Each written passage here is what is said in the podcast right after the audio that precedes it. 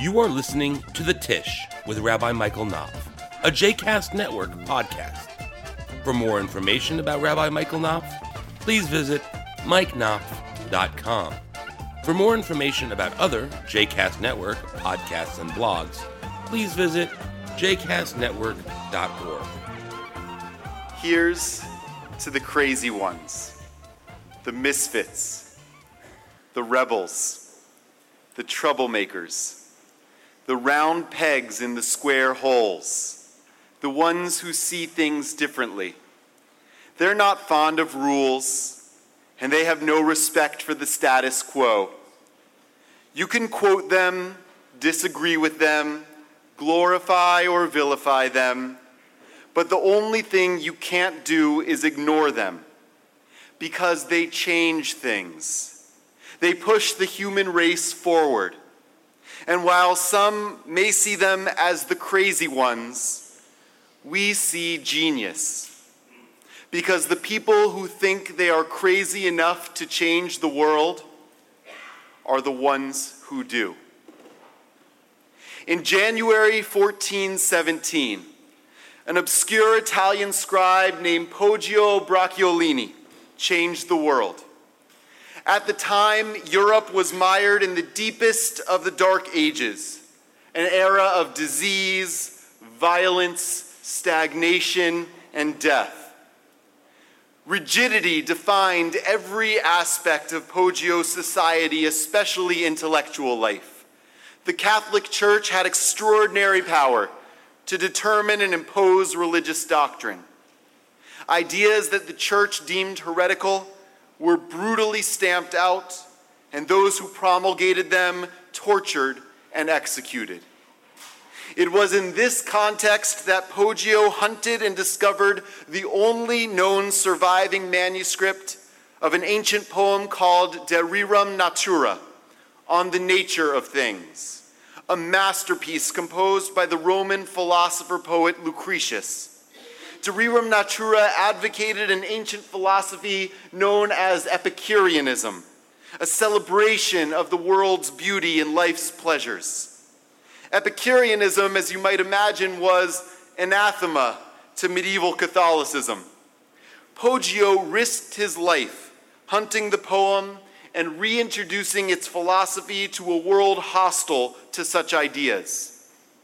But in so doing, Poggio helped spark the Renaissance, an intellectual transformation that reinvigorated Europe. Poggio's discovery gave rise to artists like Michelangelo, political philosophers like Machiavelli, scientists like Copernicus, and explorers like Columbus. The Renaissance pried Europe from the grip of church authority, infused it with a spirit of experimentation and curiosity lost since the fall of Rome, and ultimately gave birth to modernity.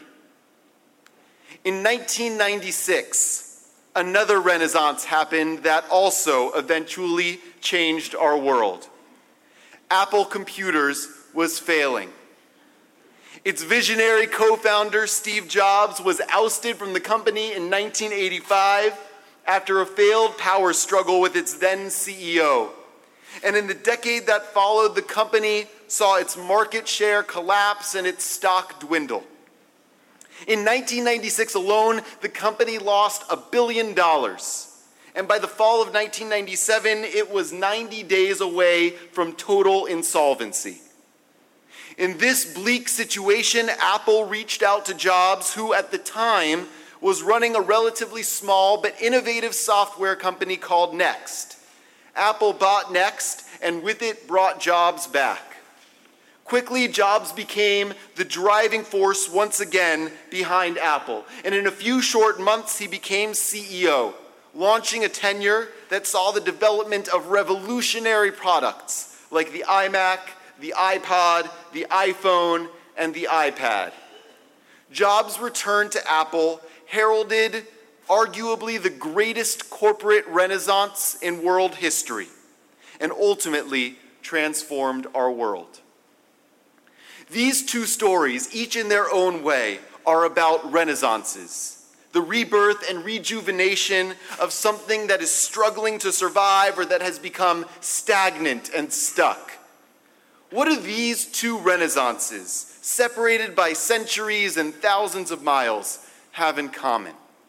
And what can we in the American Jewish community in the year 5775, we who have witnessed synagogues erode and disappear with alarming regularity in recent years, we who deeply love our sanctuaries and our schools, what can we learn from past renaissances in order to empower us to engineer our own? As I studied the renaissances sparked by Poggio and Steve Jobs, several important themes began to emerge, common elements that were central to what both men were able to ignite that helped them to radically transform our world. I suppose we could even call them ingredients. Ingredients that contribute to a kind of a recipe for a renaissance. It seems to me that both renaissances shared four ingredients authenticity, creativity, courage, and passion. And these are precisely the four ingredients that are necessary to spark our own renaissance here in the Jewish community. So let's start with authenticity. Perhaps counter, uh, counterintuitively, renaissances happen in large part not by inventing something new, but by rediscovering and drawing upon the great wisdom of the past, by asking, what is it that we used to know that helped us thrive, but that we somehow seem to have lost. When Poggio set out to find De Rerum Natura, the book was well over a thousand years old. He was at best likely to find a moldy and worm eaten copy tucked away somewhere in some obscure monastery in some obscure corner of Europe. It had little monetary value. But Poggio wasn't interested in the ancient text for cash. He hunted down the book because, as Stephen Greenblatt wrote in his recent book about Poggio called The Swerve, he believed his time was a sink of superstition and ignorance. But on the other hand, Poggio believed that his ancient ancestors possessed wisdom that could illuminate his age, how to nurture beauty and romance, how to investigate freely into the nature of the world, how to uncover truths about the advancement of human life. Similarly, Steve Jobs didn't revitalize Apple by creating a revolutionary product like the iPod. The iPod, it turns out, was a result of Apple's renaissance, not its cause. Jobs saved his company through a return to Apple's roots. He correctly believed that the company's downward spiral, spiral was the result of, in his words, a decade of Apple executives caring more about making money for themselves mainly and also for Apple rather than making great products. We at Apple had forgotten who we were. So when he returned to Apple, Jobs emphasized the company's founding principles a focus on beauty, design, and quality. That's why Jobs' first major product launch back at Apple was not a radically new concept. It was the colorful iMac, basically a fresh take on an old idea. Authenticity is also crucial for revitalizing synagogues. For many years, synagogues have tried to combat declining membership, decreased market share, and dwindling incomes with tactics like cutting service length substituting more English, and decreasing Hebrew school expectations. But to our great shock and dismay, that strategy failed. Indeed, not only did many continue to disaffiliate, but others began to flock to more identifiably authentic spaces like Chabad houses and Orthodox shuls. Rabbi Sharon Brous, my rabbi, the founding rabbi of Ikar, one of today's few non Orthodox success stories, explains it this way If a Jewish experience feels cheap and watered down, today's Jews won't sit through it, and they certainly won't come back. But if it feels real, if it feels mysterious, enchanting, and powerful, if it feels like the revelation of truths that have been hidden in the past, and might help them uncover hints about living meaningfully today, then they will invest. For a renaissance to take root in the Jewish community, our pathway needs to be driven once again by our sacred sources, by the spiritual power of our age old tradition.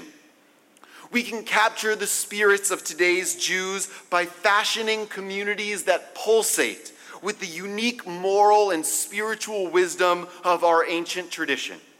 We can ignite a renaissance by demonstrating that the faith found in our synagogues features powerful secrets from yesterday that can help us truly live better and change the world today. The second ingredient for a renaissance is creativity. The ability to paraphrase Bobby Kennedy, to dream things that never were and ask, why not? Steve Jobs, of course, is the one who encouraged us to think different. Jobs never felt constrained by the way things had always been.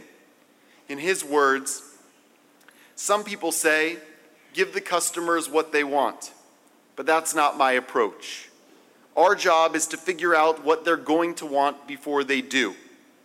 I think Henry Ford once said, if I'd asked customers what they wanted, they would have told me a faster horse. People don't know what they want until you show it to them. That's why I never rely on market research. Our task is to read things that are not yet on the page. In the same way, Poggio dreamt of a world of enlightenment, discovery, and beauty, despite the fact that the world he saw every day was benighted, provincial, and somber. Were it not for his ability to imagine a world that did not yet exist, he likely never would have set out on a perilous journey to recover a book that promised echoes of a world of his fantasies. A similar spirit of imagination can revitalize synagogues. Creativity, after all, is central to our tradition. We are created in God's image, and God is the one who looks at a void and unformed cosmos and imagines that there might be light, order, and life can you picture what our community could look like if we took seriously the godly work of birthing novelty? What if we thought more about how we should try to do things today and tomorrow rather than how we did things yesterday? What if we celebrated our community's game changers the way we celebrate our largest donors? What if an innovation team, a group empowered to evaluate the status quo, read things that are not yet on the page, and make regular recommendations for innovations? What if they became the synagogue's most important standing committee? Imagination, reminded Albert Einstein, is more important than knowledge. The necessary partner for creativity is courage. Courage is what enabled Poggio to embark on a treacherous quest to seek de rerum natura and courage is what enabled him to reproduce and popularize a book that the medieval church deemed heretical. Poggio knew full well that he could have died a thousand different deaths on his quest, and he knew that his discovery could have resulted in his being tortured and executed. Yet he bravely persevered. Steve Jobs bet his company time and again on the untested fruits of his creativity. When he returned to Apple, everyone thought he was crazy to kill off the Newton. How many of you remember the Newton? How many of you remember the iPad? Okay. Analysts insisted that no one would want an all in one mobile device like an iPhone. But Steve Jobs was willing to take the risks necessary for creativity to flourish. We who lead synagogues could use a little more courage. We're often fearful of creativity, experimentation, and change. We fear losing beloved customs. We fear ruffling feathers. We fear losing members.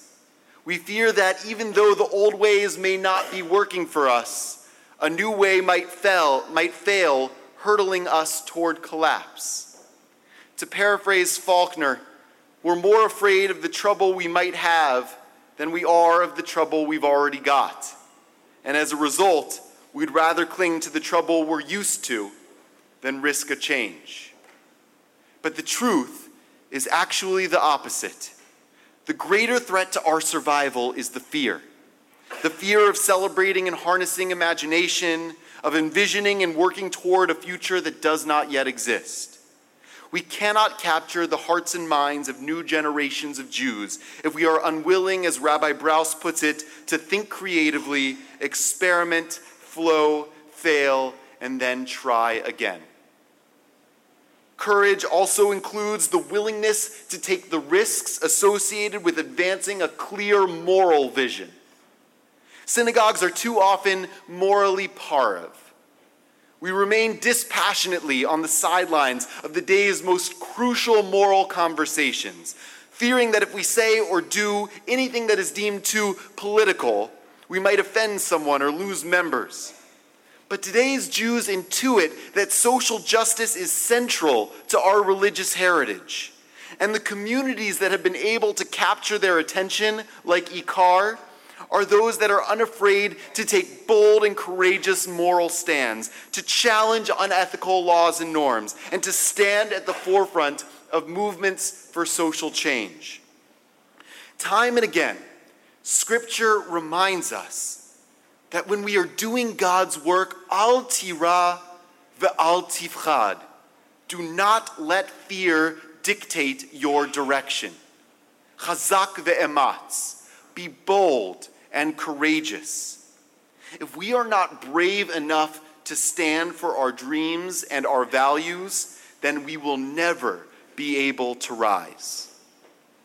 Courage, creativity, and authenticity these components are essential to Renaissances, but it is passion, an intense and all consuming love for someone or something that underlies and drives those other elements. Passion is what drove Poggio to risk his life seeking a lost ancient poem, to spend tedious weeks diligently transcribing the archaic verse by hand, to reintroduce a philosophy that he could have been burned at the stake for espousing.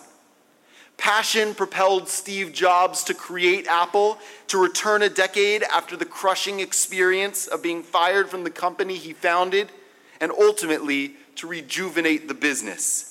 As he once put it, you have to be burning with an idea or a problem or a wrong you want to right. If you're not passionate enough from the get go, you'll never stick it out.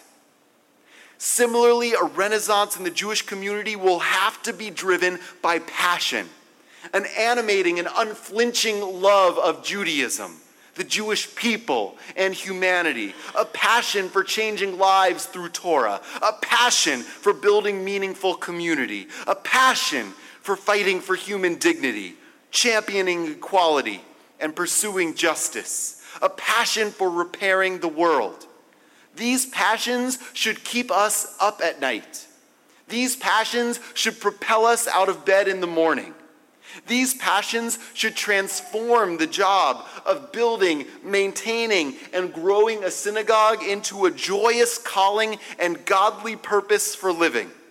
Only passion will propel us to shake off the dust, rise, and begin our journey from the mountain of stagnation toward the great promised land of Renaissance, the watchword of Yom Kippur and of the entire High Holy Day season is teshuva, a word that literally means turning around.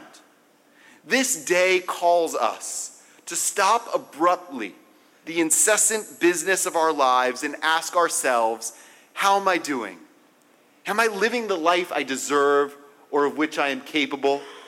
And if we aren't happy with our honest answers to those questions, then our tradition insists that we can do something about it, that we can remake our lives into whatever we want them to be. Yom Kippur promises that we can, in a very real sense, be reborn. An entirely new creature, unbounded by our past, open to a future of infinite possibility. As the Midrash teaches us, when you perform true teshuvah, you are as if newly created. Yom Kippur is about renaissance for us as individuals, and yes, for us as a community. Yom Kippur reminds us that we can break script. We can break with a script that no longer works, become reborn, and forge a new future. All it takes is authenticity, creativity, courage, and passion. It's a recipe that gave us Michelangelo and Columbus. It's a recipe that gave us the iPhone and the iPad. And it's a recipe that can give us a magnificent, modern, vital, and vibrant Temple Beth El. Go ahead. Think different. Gemar Chatima Tova. May you be inscribed and sealed for life.